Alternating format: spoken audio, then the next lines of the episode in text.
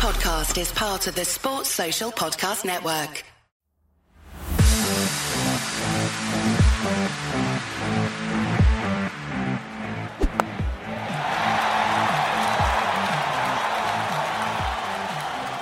Hello and welcome to Slogging It. We are back uh, with our super celebrity guests. Uh, now we're in season two. The first one, we're starting off with an absolute cracker. Um, star of stage and screen, uh, Lord's Taverners Middlesex region president, and often referred to as the second son of Scotland behind Billy Connolly.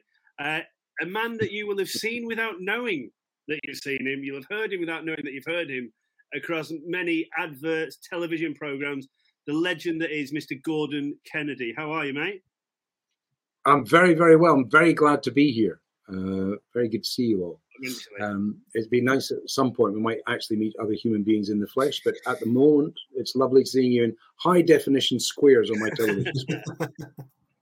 So, Gordon, obviously, the first thing we always start off with is is is cricket related. So, Yeah. where did your love of cricket come from, and how did you get involved in it? Uh, I was very lucky. My I went to a school in Edinburgh, which uh, in those days was called a grant aided school. So it was like a like a grammar school in a way. Um, but they were very much built on the founding principles of all great education, which was sport and uh, academia in equal measure. So um, George Watson's College in Edinburgh was a is, was and is a great rugby playing school. So rugby was my first love. But in the summer, I loved playing cricket. Um, and um, I really wasn't very good at it, but I loved it. I loved playing it. And then in the last sort of two or three years of my school career, um, I was kind of in and out of the first team. But we got, we were starting to get young professionals from uh, all over the world were coming to Scotland when they were very young, just to prepare and play for the in the in the teams. And we were really lucky. In the in my final two years in school, we had Kim Hughes and Terry Alderman came oh, Wow. as our professionals, who Wow. were kind of quite inspirational people. Kim Hughes was just such a lovely guy, and I still to this day I don't think I've ever seen a batsman hit the ball sweeter with less obvious. He wasn't a bludgeoner. He was just a a beautiful stroke of the ball. Yes. Jono, you are definitely not in that category of a stroke oh, maker. oh, Maybe a bludgeoner, yes, but definitely not a stroke maker that looks pretty. Jono trying to? Yeah, Jono. Um, I, I, I have played cricket with you, Jono, as you know. um, and and and you will have seen me both bat and bowl. And you know, uh, I'm not even as cultured as the blacksmith in England. They're England. So, um, and I would say that you are more skillful, but definitely in this of the same feeling that you feel that you know the point of playing cricket is to hit the ball extraordinarily hard yeah. Or try as to. fast as you possibly can. And you know, and I absolutely agree with that. Sadly, my bowling as fast as I possibly can now is rather a joke. But um, yeah, so so we, so Kim Hughes and then Terry Alderman came along and uh, and taught us the uh, the the marvelous art of bowling wicket to wicket, which you know you'd think was really quite a basic thing to learn, but we didn't know about it. So I kind of did that, and then um, but then rugby really took over when I left school. I played um, I played a lot for Watsonians with my brothers um, who were in the Scottish First Division, so it was very competitive, top top class rugby in Scotland, which I played for about eight or nine years before I came down to England to, to follow my career. Eight or nine, yeah, eight or nine years. So I played for Scottish colleges. We won the British Colleges Cup, um, beating Loughborough College in the final. I think it was. It was amazing sort of time. Um, and uh, but then when I came down to England to start acting, I was also teaching. Um, and uh, that's what really rekindled my up because way before the days of 2020, schools used to do this thing where the where the PE department would organise it and they would play against another school. But because there was so little time, they would they would play 20 overs a side, which is interesting. So way before 2020, I was playing 2020, and uh, as John will vouch, with my style of cricket, that was great because I didn't have to bowl very much, and I could hit the ball um, all over southeast London, which was great fun. Um, so that sort of rekindled it, and then um, and then about the time I was starting uh, Robin Hood back in 2006, uh, Paul Robin, who was then the chairman of the Middlesex region, his daughters, purely coincidentally, went to the same school as mine. And he said, Oh, we must get you to come and play cricket and all this sort of stuff. And I'd played at Wandsworth Common for a, for a team of comedians captained by a guy called Chris England, so it was called an England Eleven. Um, but I haven't really been playing very much. So then, and then uh, I went out to Hungary uh, to to film Robin Hood, and Hungary have a cricket league. Wow. Extraordinarily in around Budapest. So I got very involved there, and then came back and um, my my first game for the Taverners I will never ever forget because I didn't. You'll probably realise I, I don't listen very well. Um, and Paul, I think, had told me all about it. And he, we were out to play at the, the Saracens, annual Saracens charity match with the Taverners. Um, and I was quite looking for, I thought there might be a few famous rugby players there. So I arrived and Chris Tarrant was there and I saw, I sort of knew him. So we chatted away.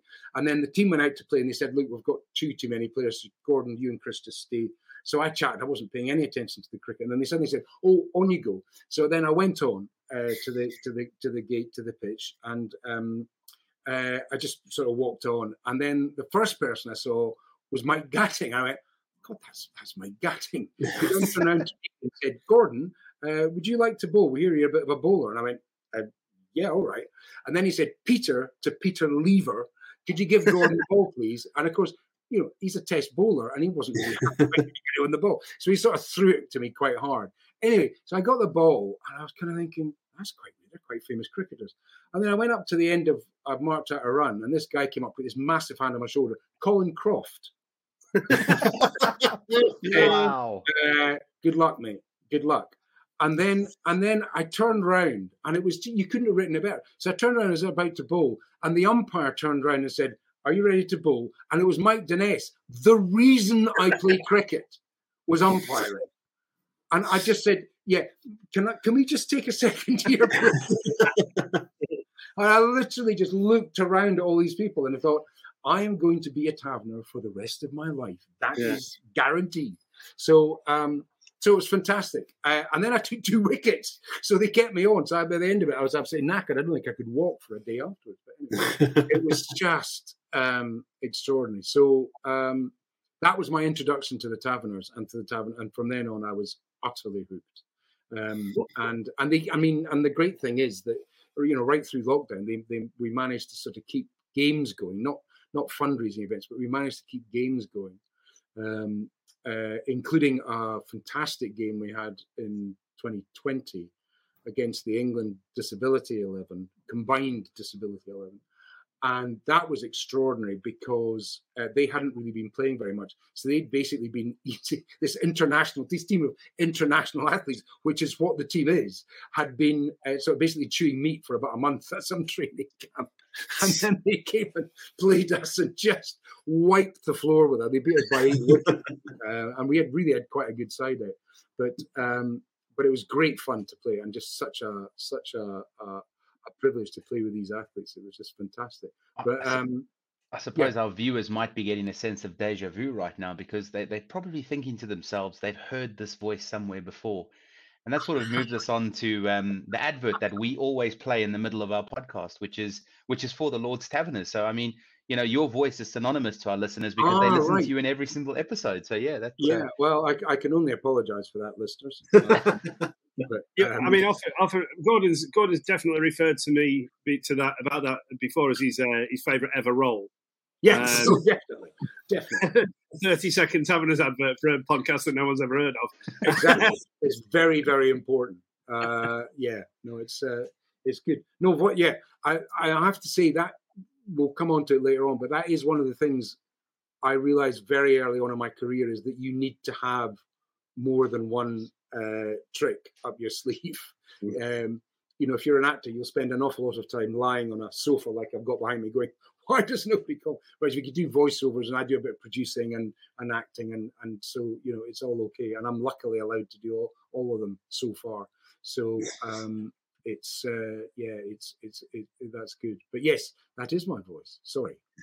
well, uh, Simon's going to ask about the taverners a bit more specifically in a sec. But yeah, no something that I think you and I, obviously, you just mentioned there, something that you and I share. We get to go and play in these games at these amazing grounds and stuff.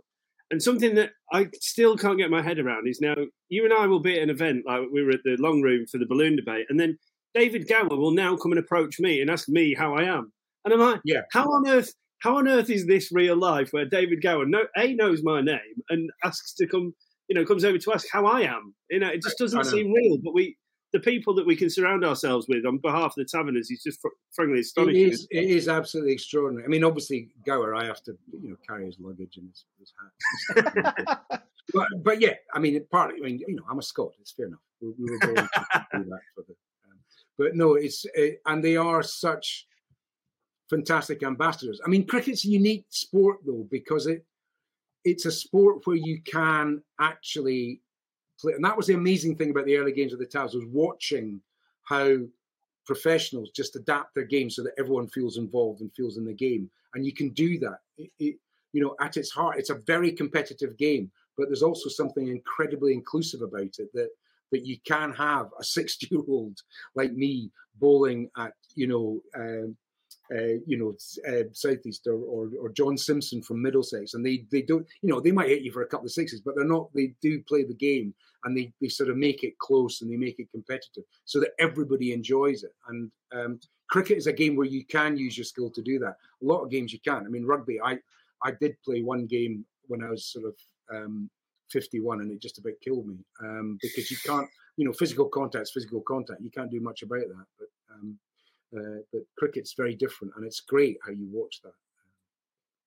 Yeah. yeah, you've you've already spoken about obviously how you got involved with the Tavs that first yeah. time, and, and, a bit about like what you think is why it's special. But can you t- have you got to the point where you're involved in seeing what they do and how their work's affected people? Yeah, I mean, I, it was one of the great privileges of of sort of coming into the Taverners and being, especially when we were doing, you know, you know high profile stuff was you you're sort of allowed to go along and look at what they were doing. And it's been really interesting watching the evolution of the taverners from you know simply handing out you know the minibuses the keys the minibuses but also seeing in those days and this is going back a little bit now the huge difference and the freedom that that gave to a lot of these schools that we were going into where they where they where they could take their pupils to places to get physical activity, which you know is a big, it's a huge thing of mine, especially having taught in London, where you know physical, you know, wide open spaces are at a premium, um, and it's really interesting to see the effect of physical activity on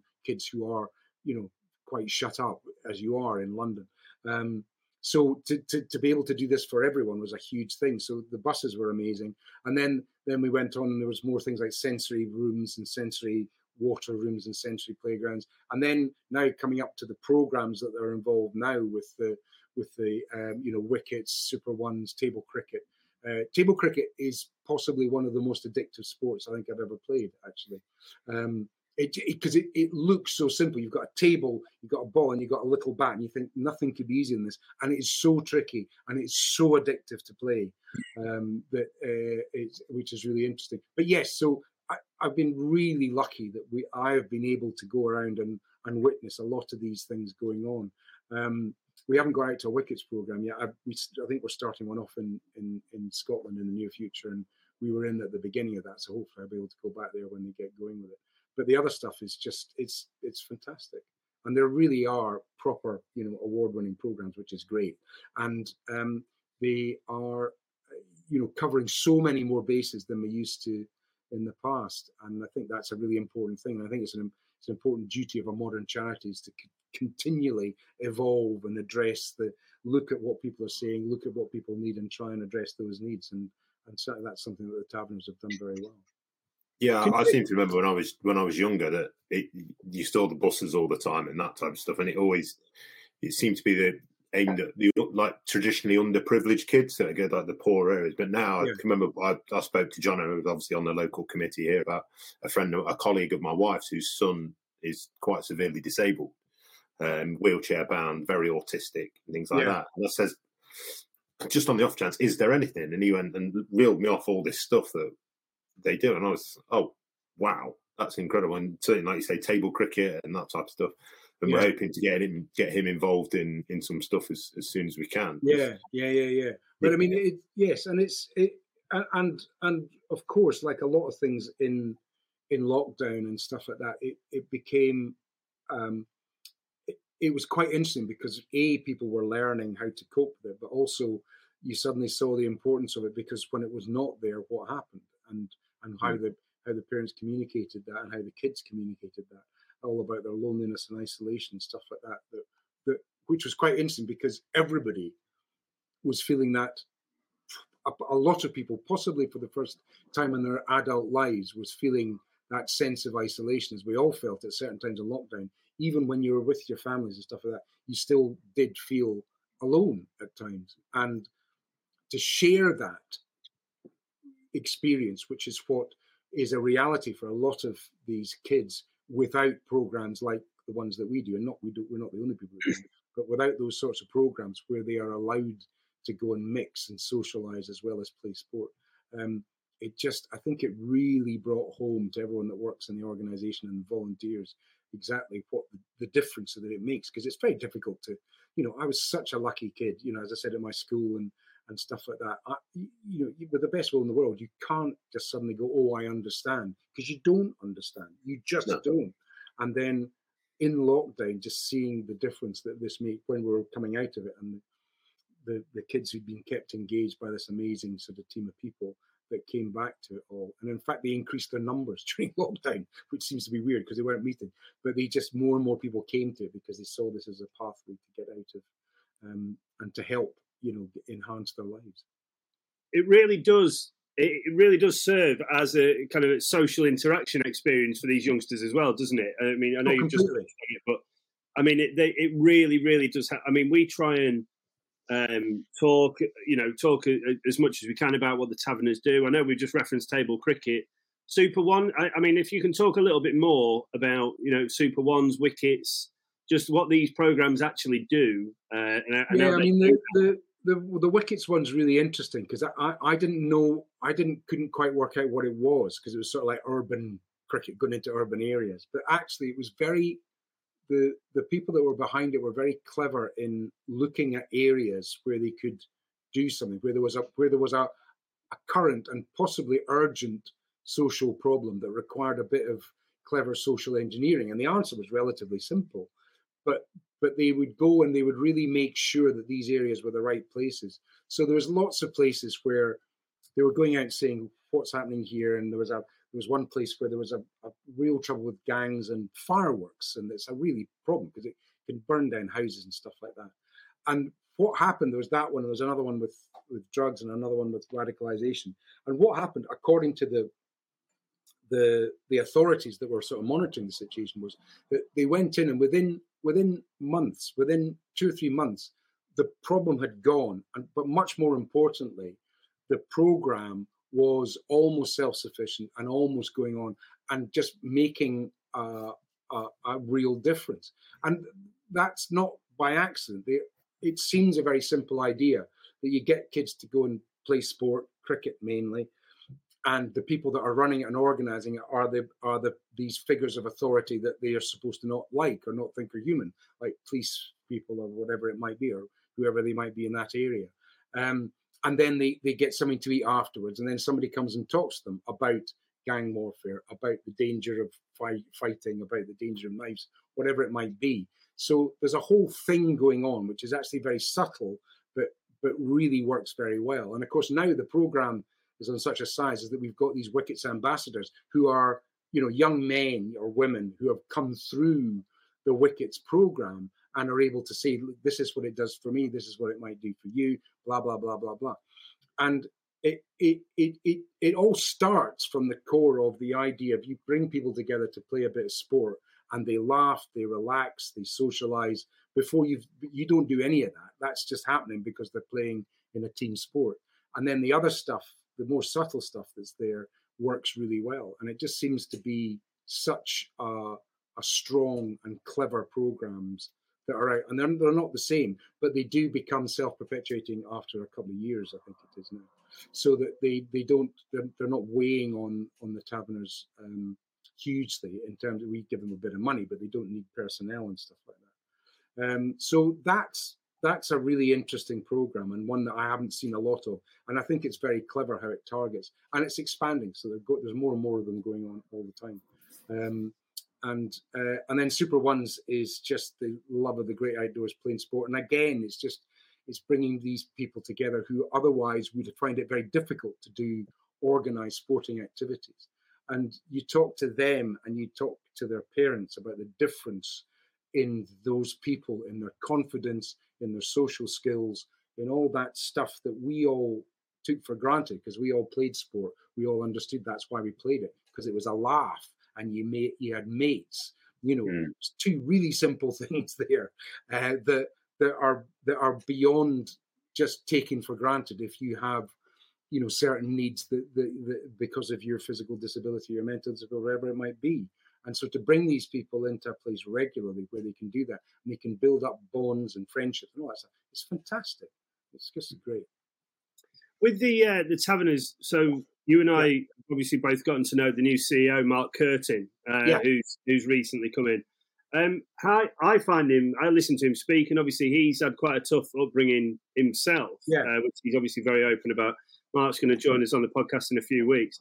Um, how inspirational do you see him being, as well as many others? You know, the guys that we see a lot of in the taverners. What do you think? Yeah, I mean, he, I mean, I think he is. He's very, um, he's very on the front foot at the moment, and and he's, you know, he's on a mission, and I think that's that's what you need. You need a plan. You need a man with a, a man or a woman or whoever with a plan and um, and a passion, and and he's got both, and uh, he will take, you know, because it's important because the the worst thing you can do in this day and age is stay still for a second. If you do that, you're dead in the water.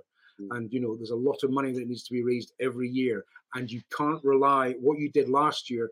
You know, if anything, the last three years has taught us what you did the year before may not be relevant the next year. You know, and yeah. uh, you know, and he's trying to make sure that, uh, along with the team, they're trying to make sure that we are future proof, and so that as we go on, you know, for the next 70 years, it's going to evolve and it'll be, you know, I don't want the Taverners to be recognizable as the Taverners now in 10 years or 20 years. Because if we are, then we'll probably just be slowly going into a dwindling, you know, even though marvelous though it is, mm. in 10 and 20 years' time, there'll be other things to do. There'll be other priorities. You know, we need to keep looking at that.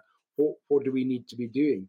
You know, already you can sort of see there's a lot of um, you know travel is provided now that wasn't you know five ten years ago. So our you know the minibuses are becoming less and less probably relevant in a way that schools don't want to take on minibuses with big diesel engines chewing out stuff. They maybe don't need to do that. So you know all those sorts of things along with all the programs developing new programs i'm sure that will come out that will that will realize we can do more good in different ways.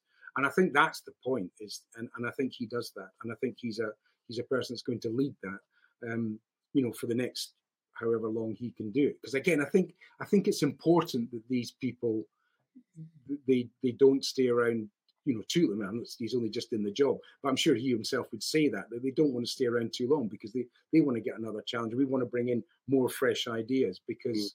you know that is how think businesses and charities are a business. They become successful. It's people challenging what you have and you hold on to the things that are very dear to you, but the other stuff you chuck away and bring in new stuff. You know, quite right. So I think at this point, as we uh, as we do every week, it'd be remiss yes. of us not to to now um, talk talk about the the taverners. Obviously, you'll have heard Gordon there talk passionately about the great work that they do. Uh, the text number, as always, to donate three pounds is six zero three three one, and the text to send is tabs one one. Uh, please ensure that you're at least 18 years of age and have the bill payer's permission to do so. Uh, three pounds. The more of us that do that, um, it, it, it, just helps such a wonderful charity that obviously Gordon and I are incredibly close to.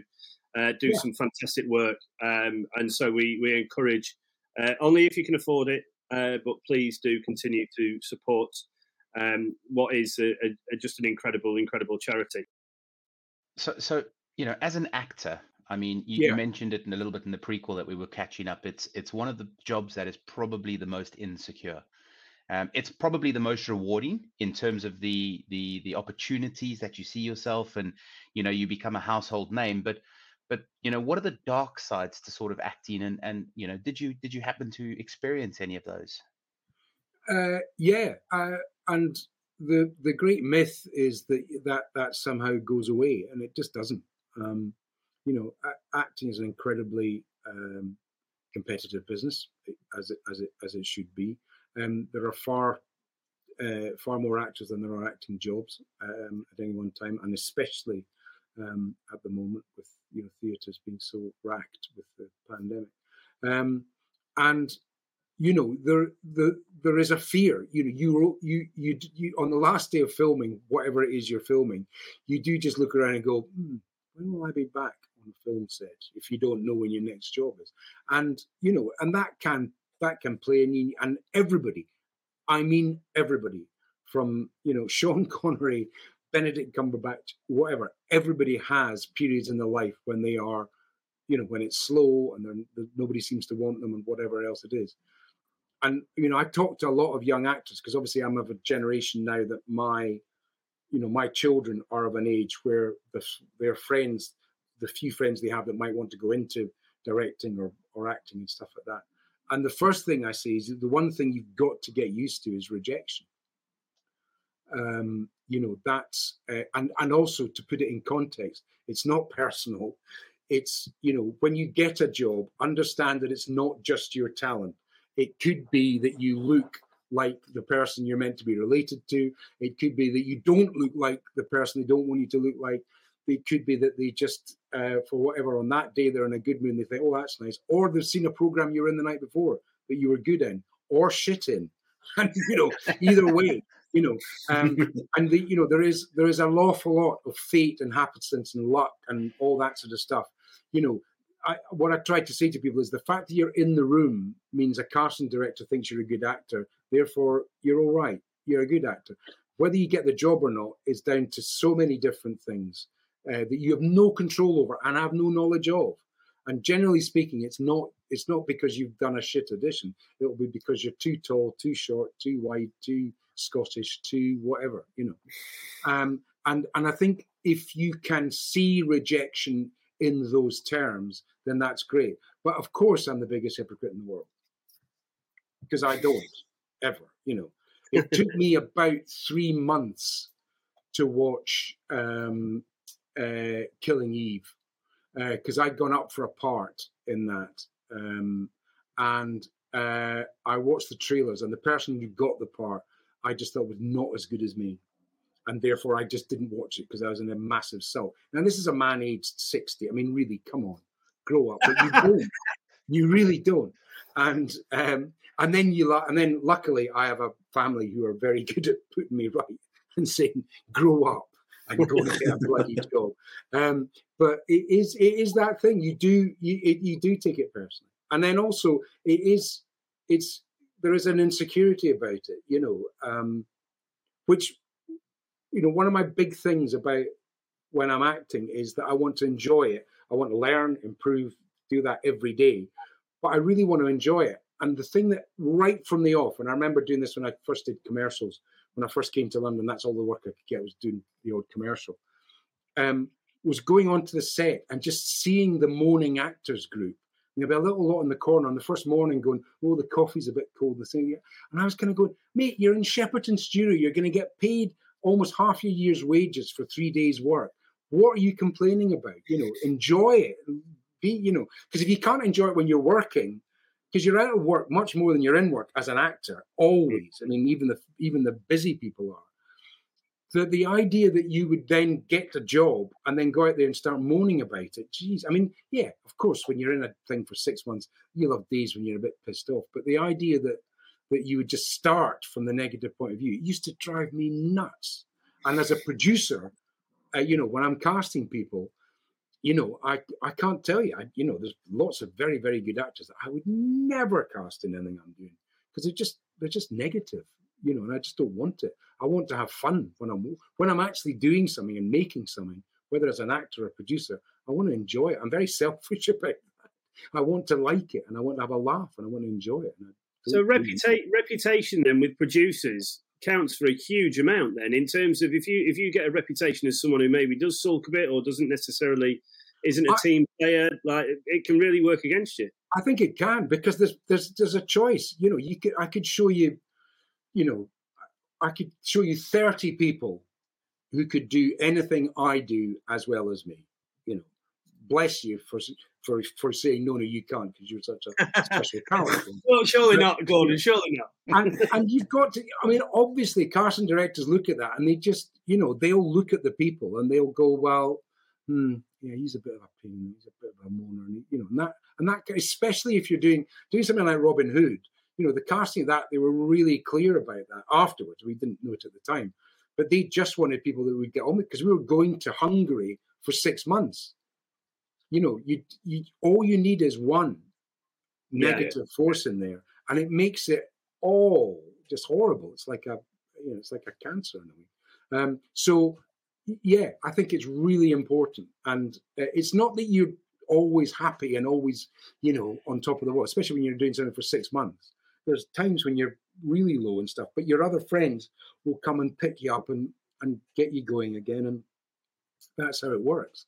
Um, and, and, if you get that atmosphere, as we did on that particular show, it's fantastic. And I have to say, the vast majority of stuff I've done has been exactly like that. So you just get this amazing feeling of a, it's, it's, it's, because acting is a team sport. It's exactly the same as a team thing. You're there to do a role. You have a very specific role, and sometimes you're the center of attention, and sometimes you're the supporting actor, and you're supporting other people. And if you do that properly, then you get a good show. If you don't do that properly, then the show looks crap, undoubtedly. So it's it's it is that thing, and I, I like the fact that I both coached and played a lot of team sports because I think that prepares you for that, and mm. it gives you um, a real insight into how that works, not just with the actors, but with the whole crew as a team as well. It's a really interesting viewpoint, as I say. I've never thought of of it that way with acting. I've always assumed every actor always wanted. I mean, it's a bit like cricket as a sport, I suppose. Every person wants to be like the main man on the day, but you've got there are times within it where you're not. I've yeah, never. I mean, even the stars, no, and the, and the one, the good ones, you know, are um, you know, fantastic like that. I, I you know, I remember the first big movie I did. Um, I did quite a lot of stuff with Julie Walters. It was a thing called I don't know what it's called now. It's about a transvestite working in the city, and I was his mate. And Julie Walters had fallen in love with him, and I had a couple of really good scenes with her. And my first scene in the film was with Julie Walters, and she was just so supportive and so keen that I would get the right place and the right, you know, to get things going and and so encouraging and just lovely and and um and you just it's just class you know when you get that and generally speaking the very very well known famous good actors are like that i find in my experience they're not the divas that you think they are especially in the uk because there's just no time we don't have enough money to have somebody in a trailer all morning. You know, yeah. we wouldn't be able to finish the final episode if we had that. And I think everyone knows that. And also, I think partly because we are a, a kind of a theatrical society, so everyone starts in the theatre probably. Um, and so, you know, in the theatre, you just there's there's no you there's no escape. You're going on every night, and you've got to learn your lines and come on at the right moment, go off at the right moment. And you know, if you don't do that, then you're going to be exposed. And um, I think that's part of it. You know, um, and and as I say, I think the the the idea that the sum of the parts is is is is really important like a, like a good team like a, any good team and that you know the producer is the manager the uh, you know the direct sorry the director is the manager the the producer is the owner you know it's like it's like a football team in that way you know and the, and the um, and then the actors are the kind of the, the, the star players and the and the and the, all the other guys are the midfielders, I suppose. I don't know, but it is but it is like that. And and when you see, and then within that, all these things, all the departments are teams as well. And you see some departments that are just working so well, and other ones maybe aren't. And and and uh, and again, it's this it's teamwork, and and it's undoubtedly that that's what that's what makes it good. There's a story about uh, I know obviously Hugh Jackman is one of the biggest actors in the world, isn't he? And, has done yeah. loads of stuff, but uh, loves his cricket. I'd love to get him a Woodstock, but I've just got no way of getting hold of him. So maybe Gordon can get me in, in there. Um, I, I'm, it's a speed dial on my phone. Hugh G. Oh, yeah. Yeah, um, I'm going to call you, but you, you need a Woodstock, mate. Yeah. Done. The um, there's a, I've heard a story before about I think it's like every week or something. Now he's apparently he's never had a big winner, but apparently every Friday, wherever he is in the world, he buys every member of the uh, crew or casting crew a lottery ticket. And really? apparently, yeah, apparently, yeah. Um, now, whether that's true or not, or whether it's like a bit of a, I don't know, but um, I'm sure I, I saw him interviewed and he confirmed it. Yeah, yeah, no, no, I bet you that's a, that's a great idea. Um, I'm not going to do it, like, but uh, come on, you don't do that, mate. We'll expect it every week. Um, yeah, no, that's uh, that's a brilliant idea. Do you have a, a preference as to like a, a role? Like, a, do you prefer like a more serious type of role, or a comedic type of role, or a, do you prefer it in the theatre or on? no, I, yeah. I, I kind of the, my favorite things are are picking up a script or a piece of paper and thinking I absolutely can't do that. There's no way on earth I can do that, uh, and then doing it. Um, wow. So, um, I mean, that, that's Robin Hood wasn't a bad example because I was I was about twice the age of the rest of the merry men. You know, um, they were all 25 whippets, and um, and I was this, and so I trained really hard for it, and um, and then quite early on we had a fight scene where I really didn't take any prisoners. Um, we had a sort of a bicker amongst ourselves, and I went. I was trying to kill one of our people who I thought um, uh, had, uh, was a spy, uh, and they were trying to hold me back. Um, and uh, it was it was great because I, I hurt all of them, and and then after that it was fine. Um, but yeah, no, I it, uh, uh, yeah I, I, like that. And then I did a thing called the James Plays uh, for 2014, which was three. It's like a history cycle, so it's three two-hour plays.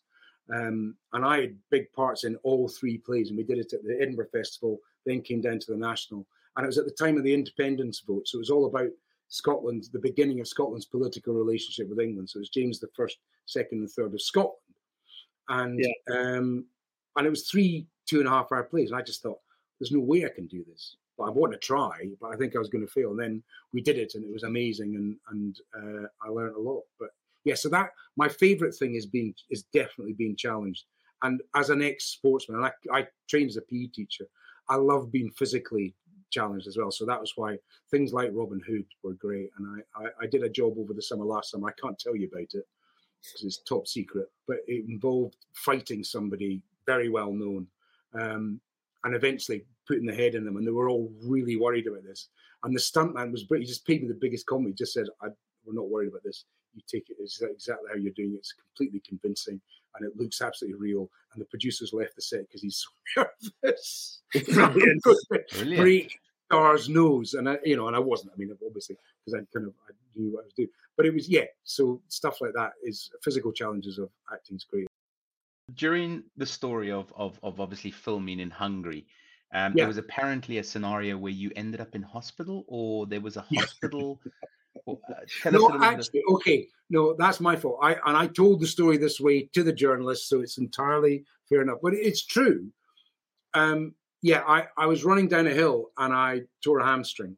Um, so, but I immediately knew I'd done it. Again, it's that thing of being a sports. You kind of know what you've done. Yeah.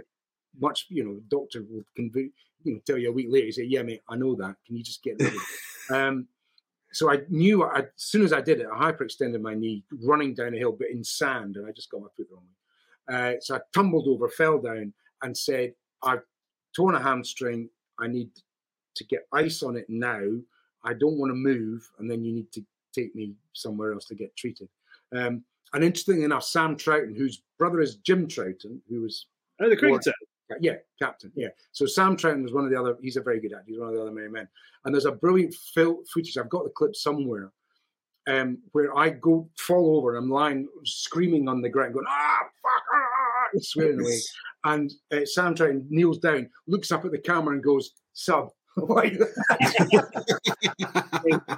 Which you know, presence of mind to be that funny uh, was very good. Anyway, I yeah, so I I get the ice on the leg, and then I get put in the um, in an in an ambulance, and I get taken off. And obviously, the one of the um, English speaking Hungarian you know production managers is in a car, but but the the guys in the ambulance who normally just hang around a film set for six months and don't do anything, they got the blues and twos on. There were sirens, and we were going down the motorway. And I was, it's a torn hamstring, but they were giving it big thing. So then we go to hospital, interesting enough, in a town called God, which I think is quite interesting. Um, so we go to the hospital, and of course, I'm dressed as Little John, and not like that. I mean, I've got them caked in kind of mud. By the by this stage, it was series three, so it's two or three. So I had like dreadlocks. I looked like um, uh, the uh, the um, Wurzel uh, or something. No, well, no, I was going to be slightly more complimentary. Um, uh, I was going to say a predator, like the, you know the predator kind of dreadlocks. Wurzel bloody Sorry, um, yeah, uh, Wurzel Gummidge stroke predator, but completely covered. And of course, I had my trousers around my ankle because I'd put ice on my leg. So I came in on the gurney and they put me down. And a Hungarian doctor asked me in Hungarian what was wrong with me. And I, along the lines of, Do you not realize who I am? I've torn my hamstring. And of course, as far as he was concerned, I looked like a tramp because I was in rags. that's what the rags were. My trousers were around my ankles, and I was speaking in tongues. It doesn't make English sense to him because I was speaking English. Going, I think I've torn my hamstring. You probably need to do a scan, which in Hungarian probably sound like. so they they they then plonked me on this basically a, a, a hardwood table with a plastic sheet on the top. and I was sort of pulled into the drunken tramp sort of section of A and E because there's someone else shouting over there uh, in in Hungarian, definitely drunk. Um, and I was sort of going, I, I don't think you quite understand. You're going, yes, that's right. um, and then eventually the first AD came in, and I was whisked off to this lounge suite where I, my leg was scanned. And I did have a tear in my hamstring, so it was funny. But it was very funny. It was bit, the, the best bit was getting taken off the gurney, which was perfectly comfortable, onto literally, you know, a dining a dining room table um, with a plastic sheet on it. Um, as they tried to work out what the man was speaking in tongues was all about. Um, yes, that's a, that what did a great happen. story. Yeah, no, it was. Um, it was good. Even as it, even as it was happening, I was thinking this might be quite a good anecdote one day. Yeah, absolutely. Uh, one of our mutual friends, you referenced his father earlier, Chris. Uh, Yeah. Toby Tarrant has uh, yes, has submitted a question, uh, and I remember speaking to you about this. Uh, certainly, harlots when we were at an event together last year. Um, Yeah. So he said he wants you to talk us through. Uh, well, he wants you to answer which out of harlots and Trainspotting two did your wonderful wife Susan prefer, and if you could give us a brief synopsis of both of the roles within those two. yeah, I can. Well, well, train Trainspotting train spotting is interesting, and again, this will sound like an apocryphal story, but it actually this is actually what happened. My agent called me and said, um, "Danny Boyle wants to meet you for a part in Trainspotting. and I said, "Great, absolutely, let's do it." When? Said, No, I need to tell you a little bit. No, you don't need to tell me about the part. It's Danny Boyle. It's Trainspotting too. Are you fucking mad? It's Trainspotting too. It's the best, you know, and it's Danny Boyle. He's my hero. I want to do it. And she said, Well, I really think I need to tell. And I said, Listen, I don't care if Danny Boyle wants to stick a dildo up my arse. I want to be seen for this part. To which my agent said, It's funny you should say that. Um, so so then uh, I did meet for the part, which did involve a certain amount of. Um, uh, it was a scene with a prostitute. I, it was a honey trap. I was a, a deputy headmaster of an Eng- of an Edinburgh posh school, uh, and I liked uh, having prostitutes uh, do certain things with strap-ons, and um, and that was that, that was, it was it was three or four scenes, and it was great. And but it was fantastic because I went up to Scotland and we rehearsed.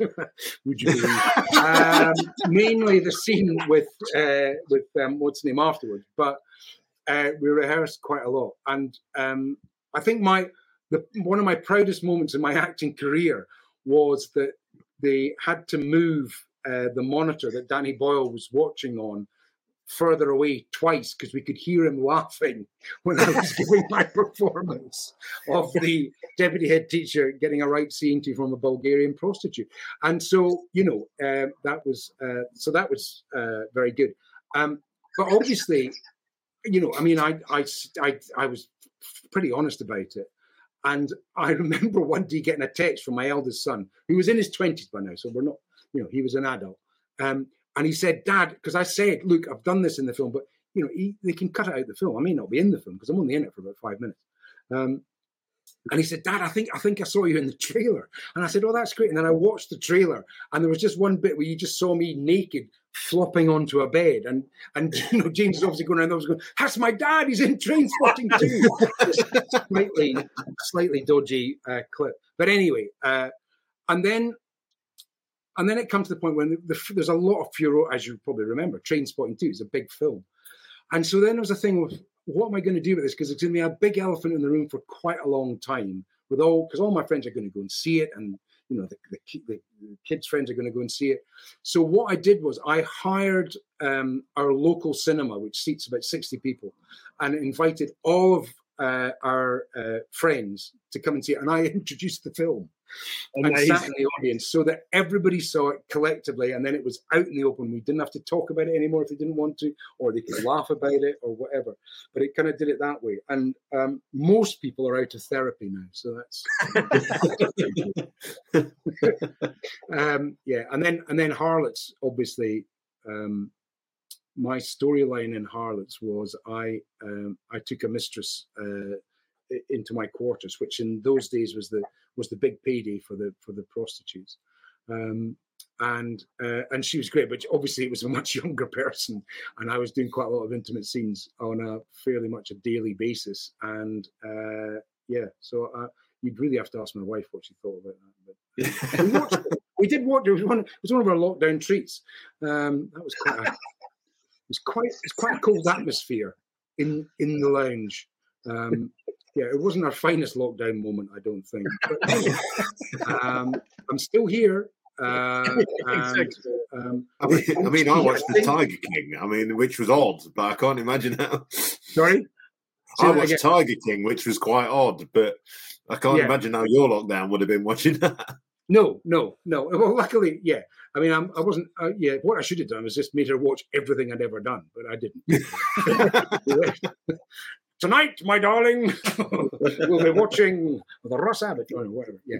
Anyway, it was um, it was uh, uh, yeah, but it was very entertaining, and and Harlots was really good fun. It was just again, it was a really nice cast of people, and it was that thing. It was it was written by um, a, a woman, and and it was it, all the heads of department were women, and the production company was uh, run by women, and it was the script felt. Do you know? You know when you're out in and you there's there's sort of I don't know your wives or girlfriends are at one end of the table, and you go down there and you suddenly realize a conversation you probably don't want to listen to, and they all stop and get rather sheepish about it because it's filthy, whatever it might be. And that's what Harlot's script was like. It was it was so brilliantly written from a female point of view, and in a way quite empowering about uh, you know, you would think being prostitutes, it, it's not, but they were. They were the ones that were in power, and it was an extraordinary bit of scripting in that way. So it was great fun to be part of that.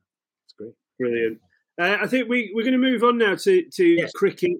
Uh, Scottish cricket, obviously, you're very proud yeah, yeah. Scots, uh, support England cricket, but um, obviously Gus Mackay, uh, ex Zimbabwean yeah. Uh, cricketer, is now in charge of Cricket Scotland.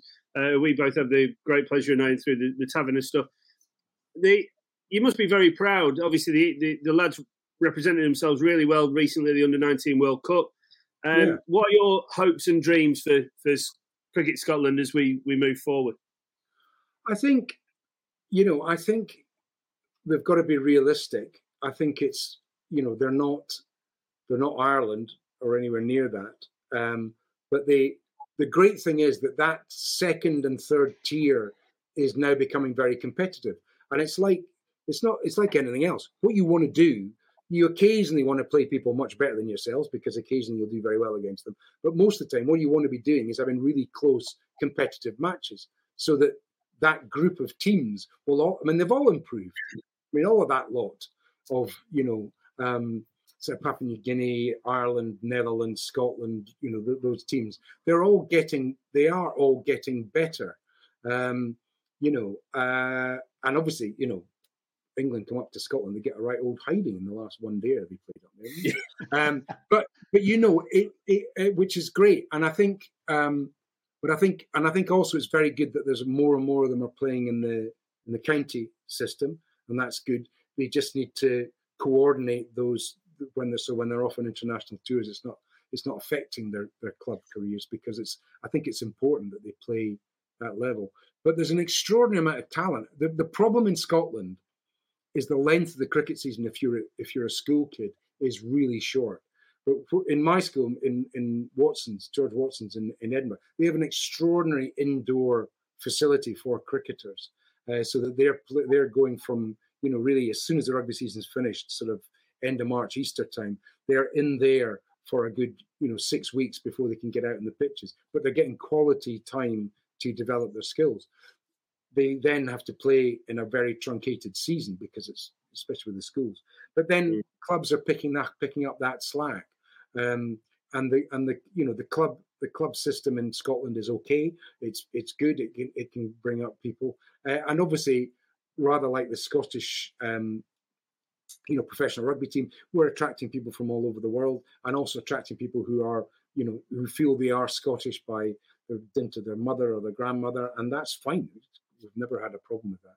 So um, I think it's good, and I think putting somebody like Gus up there is really important because I think it's important that that people have someone to um, you know who's been there and done it to a certain extent, yeah. um, uh, being there to support them. Um, and uh, you know they've got some very good cricketers up there, and you know every time we play against a young team, we did it this year. was up doing playing a Taverners game, and there was a couple of kids from Fettes playing. Beautiful little cricketers, really good. So you know, I think it's it's it's developing, but I think it's a long term thing. I don't think you can, you know, Scotland will always have a problem with resources, as it does in rugby, as it does in football, you know, and you'll go through golden eras, but they won't last forever. But what what's what Scotland and Ireland and Wales generally are very good at is making the most of the resources. Yeah. You know, everyone says England's very wasteful of the resources. It's very difficult when you've got you know, rugby and cricket like they have, the number of people playing to work out the pathways to get to where, you know, they are. And I think it's easier in smaller countries. And I certainly think that's what, um, you know, what Gus is very keen to develop is the is those pathways. Uh, and also utilizing talent, just finding out where the talent is. Because a lot of the talent will lie outside our borders. That's perfectly legitimately Scottish, yeah. but it's not necessarily living in Scotland. Um, and that's okay. We're a wandering, we're wandering Celtic tribes. That's what we do. So it's all right that they come back and play for Scotland. I suppose the um, from that, um, let's call them the associate nations. The, yeah. the Afghanistani stories, the the kind of real dream ticket, isn't it? You look look at the rapid rise of the Afghan, Afghanistani national side. Rashid Khan, Majib Al uh, Al Majib, isn't it? Uh, the mystery spinner who's yeah. played for Middlesex. I, I mean, you, have probably shared a dressing room with him uh, if the over 50s have played alongside the the, the first team. yeah, sadly, the over 60s second 11, which is uh, in fact my team, uh, doesn't quite do that. But um, yeah, I mean, you know, the Afghanistan story is is is the stuff of sporting legend. Um, you know, one would worry about how it's how it's going to carry on at the moment. Um, and especially with it because the you know the, the the, the women's team and the women's football team are doing incredibly well as well, and that and that's a real cause for concern uh, in terms of how they you know they've got they've got everyone's there, but what happens for the next generations is a is a worry. But yeah, and and also it kind of shows what can happen when you get the right focus and the right people in place because that happened pretty quickly. Yeah, Afghanistan. Yeah. Um, if you yeah. think about it in terms of the number of years. Um, and um, uh, yeah, and I think it. I mean, the, I mean, I suppose the interesting thing about Afghanistan was almost that the the money side of it wasn't as big a deal as if you're Ireland or Scotland because there's other sports competing with you. Um, mm. You know, they were they had pretty much a clean run at it, but um, but yeah, no, it's it, it's fantastic, and you know, it's important politically as well. I mean, every time you see Afghanistan as a cricket team and they're there, it's important because it's sort of for a long time up until what happened just recently, it sort of made them feel like they were just another nation like any other nation. That's a huge development from what, what you know, in terms of changing our perceptions of how we see Afghanistan and and uh, stuff, and that's which makes you know what's happened recently all the all the sadder. But I think um, no, but I think it's it's a it's a it's a great uh, and and should be encouraged and and hopefully you know sport is, has a role to play in the future of these places, and there's no doubt about it. But you know, it's a long and hard road ahead. I think. I think the uh, I think finally it'd be remiss of us not to allow the South African to talk to the Scot or ask the Scot the question about the demise of English cricket. So, Eugene, if you, you want know, to, Gordon, I was going to say, Gordon, it must be so pleasurable. I don't know how much of an English supporter you are coming from Scotland, but how great was it watching the Aussies uh, do one over the, the English, and then more more recently the West Indies side also also turning over the English. Yeah, I mean, uh, I. It's funny. I'm very I'm very uh, torn. I'm I'm a passionate Scot, so you know, in this week building up to Scotland England at at um, um, Murrayfield, isn't Come on, uh, Scotland. You know, the result's not in question. It's lambs to the slaughter going up there. Um, uh, but the um, I I didn't take a huge amount of pleasure because it was so one sided. Hmm. Um, I think the you know the best the best you know when England get beaten in the World Cup, the best way that England get beaten in the World Cup is the 94th minute by one 0 and it's a scrappy goal. You know that's what you want to see happen. Just so at the very moment it just drains out. But it was just so one sided. Um, I mean, I think there is probably things that are wrong with the test team. I do I do wonder how much the circumstances in which we're living in has got to do with it. There's been some pretty weird cricketing results going on around the world at the Mm. moment. You know, so um, you know, starting last summer when we got a team of you know the the second this the England second eleven beat Pakistan. I mean, comfortably in in Yeah. three one days Yeah. um, which was fantastic, and it was great to see. And I'm not, and this is not derogatory against any of the people that were playing, but there's just some interesting things going on. Whether it's to do with the pitches becoming more different worldwide, being prepared more different, or whether it's just people in a bubble and getting tired of being in a bubble and how that affects people. The whole nation seems to have a massive effect on it. Although obviously, you know, it didn't help us this summer, so I, maybe, maybe, maybe it is that. But yeah, no, I don't. I don't. I- It was just so one-sided and um, awful. Uh, and then, and I think, you know, I think the the the T20s. I think, uh, funnily enough, Eoin Morgan's quite a canny bloke, and I think he probably thought, actually, that's probably the best thing that could happen to this group of players right now. Mm. Is Just prior to is the World Cup, right? yeah, just saying, there you go. So you're not we're not quite as good as we thought we were. You yeah, there's nothing wrong with that. You know, um, and uh, and there was you know there was glimpses, and there was definitely people in there that could do very well, and you know, and the and the you know, and the under 19s have done very well in the in the in the in the World Still Cup. So, are actually. Yeah. yeah, yeah. I, yeah, well, they, so- I was watching that they were playing Afghanistan in the semi-final just as I Yeah. came up to the record, so I'm not entirely sure how that will have finished. Afghanistan were looking quite good when I uh, when I decided to. yeah, to I, I, I don't know, but I mean, they, but they, yeah, but they, they, they've got to the semi-finals. That's that's pretty good, and it looks Yeah, like some real talent there. But they, they, they, they were marginal favourites going into the game. I read Yeah. somewhere. I think Cricinfo, which is, tends to be more neutral than the British press, said they were, they were, they were, um, they were marginal favourites. But yeah, no, but you know, that's okay. They're young boys. That's good. Yeah, Um, absolutely. Yeah, so I think um I who knows? I, I think uh we don't have we don't have we don't have openers in England. Mm. That's if you if you want me to say what England need to do, what they need to do is to find a Strauss and a Lamb somewhere, a Yeah. young young versions of those uh, somewhere. That's what they need. Any test team, any test team that's going to do well has to have one and two because the whole thing is set up from there. Your bowler's rest, your mental rest for the captain, who's never normally an opener. You know the fact that people can, that- four, five, and six can come in when the bowlers are tired. If you're losing three wickets before, you know, halfway through the morning session, Mm. you're dead in the water. If you do it all, I mean, everyone does it occasionally, but if you do it all the time, you're dead in the water.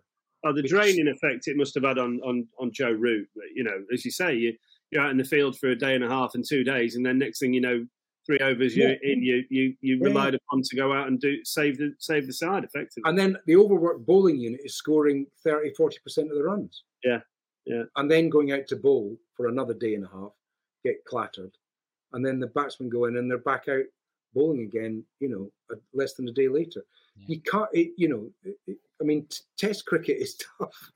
it's, you know, and that's why it's great and that's why it should carry on. But I, I think there is, yeah, everyone goes on about the batting unit.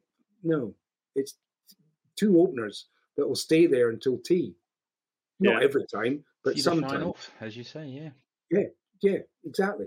Halfway through, you know, no wickets down, halfway through the afternoon session. Then your number three comes out, and your number four comes out. Your number five might come out just before stumps, you know, next day, tired bowlers, stiff bowlers. That's how people score runs. It's not, Mm. you know, they're not, it's not that they're that much better. It's just time, it's fatigue, it's, it's, you know, it's a huge test for these people bowling all Mm. day and then having to bowl another day, you know. I don't think it's good for world cricket to see England where they are, and I hopefully, you know, hopefully they do bounce back over the summer, specifically against South Africa. I hope it's going to be a great series, as good as um, as, as the India South Africa series was. So Yeah, yeah, which was fantastic. And the, and the I'll be- India I'll be reporting- I- I'll be reporting back live from Barbados for the, the second test. of course, you're um, there first, right? So uh, yeah, everybody make sure you tune in to check check that out. Um, That's marvelous. no photos. Marvelous.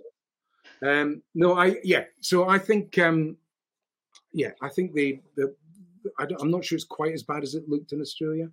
I think that Mm. was slightly exaggerated, but I still think it, they were they were by far the worst team. But I'm not sure it was quite as bad as um, the results show because I think you know these guys had been you know in bubbles for far too long, and I just think it's a massive. You know, we just don't know. We don't know what the effect of that is, and uh, it's blatantly with the best will in the world. It doesn't look like it's very good. So um, yeah, it's all about how you look at it because you know there's there's obviously the drubbing that England got, but the other way you could look at it, if you were looking at it from a positive point of view, is England got rid of Justin Langer because he has to apply for his own job. yeah, exactly. It just mean, depends on how you look at it. I don't, I don't know what else he would need to do. He's he's won the last World Cup. He's absolutely changed England in the Ashes, and now they're making him reapply for for his own job. I, I, I, obviously, there were the issues about the coaching style, and you know, I, I don't think Cummins has openly backed him as he, which probably hasn't helped. But I mean, you know, you, you'd be pretty disappointed to be Justin Langer right now, wouldn't you? Thinking, you know, yeah, more but then maybe, but maybe it sends out a good message. Mm. You know, there, I mean, you know, when Australia were at their height, they were ruthless, Mm. horrible. I mean, they were horrible to play against. When they were at the height of their powers, they were horrible, and they cut people. They did, you know. I mean, if you remember what happened to Kim Hughes, the person I talked about, he, they just Yeah. didn't think he was up for it. Gone. No, no Yeah. question about it. But a very talented cricketer, but nah, forget it. You know, Yeah. and it's you know because Test cricket is tough, as we say. So you know, um, but yeah, I, I, what England do, I don't, I'm not really very sure. Um, I mean, I guess there's there must be people coming through. I think they just got to give. I mean, if anything, that thing in the summer, in the summer, I know it's not the same thing because it was one day and not Test match cricket, but it was really interesting to see what happened. You just literally had to put in eleven new people, and they put on that England jersey. Their chest grew up. yeah, They grew up. You they they they were bowling five miles an hour faster. John Simpson was jumping higher than he'd ever jumped in his life to take the most amazing catch. You know, all that stuff, and it was an extraordinary sort of thing that happened. You know, and that's that, that that's not that hasn't that has happened before. You know, those things happen when you give some people the right people, and some of those people were probably thinking this is the last chance as well you know, yeah. to enjoy it and you know not worry too much about the fact. And they didn't have to worry because they knew that the other team were coming back in a week's time. Mm. So it was a fantastic set of circumstances, and we just Mm. got to get you know. I do think sometimes, you know, they you see you see a New England cap going out, and you just see them trudging out, and they're just carrying the weight of a thousand inches of journalist nonsense on their shoulders as they walk out because people have been writing about them, either building them up or casting doubts on them, or both probably. And Mm. you just forget, it, just just get on with the game. Don't worry about it. It was, as you say, amazing to see that that desire um, from from Simo and the, the other lads in, in against Pakistan Yeah. last year. And you know, is there is there any form of complacency starting to starting to seep in? I don't I don't know if it's complacency, but I think there's a lack of variety and a lack of um, stimulus in a way, in a funny way. I think that's part of it. You know, I think if you all you're doing is playing cricket for England, it's your job, and that's Yeah. tough. Mm. That's really tough. You know, these guys next weekend, you know, they they play six matches now over the next sort of two months for their country in the Six Nations, and that is the highlight of their season. And then they might play three more matches for their nation in the in the autumn. In autumn, yeah. You know, that's eight. That's eight. You know, matches they play, and it's a special thing, and you can see it on all of them. Yeah. Even the English. You know, you know, you can see there's a national pride about it. Must be really difficult if, if all you do, if England is your club side, must be tricky. I Mm. think. especially at the minute with them. I, th- I think they're just starting to look to the point where they're beat up. They just look damaged from, and I think that you saw with Sam Billings when he came in. He's, he came in undamaged. Yeah. None, none of the bubble stuff. None of the No, no, pressure. the absolutely, absolutely. And and you know, England ha- do have enough. Pe- you know, they've got the one thing England do- are not short of is people. Mm. Yeah, We've got thousands of cricketers. You know, they could refresh that squad, just chuck in a few youngsters because they've got nothing to lose now. I mean, they're you know they're the laughing stock of the world at the moment, so they may as well. Mm. Um, and uh, and just see what they do because if you do that, you know, most of those, a lot of internationalists don't, you know, they look good, at- but there's something that happens when they put on the national jersey, and they just it fits them, and they go for it, and they absolutely, you know, um, and you know, it, why not? It, it, you know, they, they can't, um, and and then and then you know, and then if it doesn't work, as I say, one thing England isn't short of is people. Yeah. Well, look, Gordon, it's been an absolute pleasure talking to you. Um, brilliant to hear your insight and your passion for the just the most amazing charity. Um, talking to us about your career. I'm now. I've got two things on my to-do list tonight. I'm going to go and search out Wurzel Gummidge versus Predator, otherwise known as Robin Hood. Uh, and I'm also going to try and find out if I can watch you being pegged by a Bulgarian. prosecutor. No Sorry. Trainspotting two, mate. First ten minutes, it's done and dusted. it's all happened. is that the scene or the film? Uh, no, that's just my scene. No, no, the film, the film gets really good after it. It's really good. It's great. Uh, my, my, I'm just, a, I'm just a plot setter upper, really, um, in quite a painful way, but it's a plot setter. Thanks so much for sharing your anecdotes, You, your love for the Pleasure. tennis and your love for the game. It's been a well, pleasure. thank you guys for doing this, this podcast. It's great fun. Great fun. pleasure. Thanks very much, mate.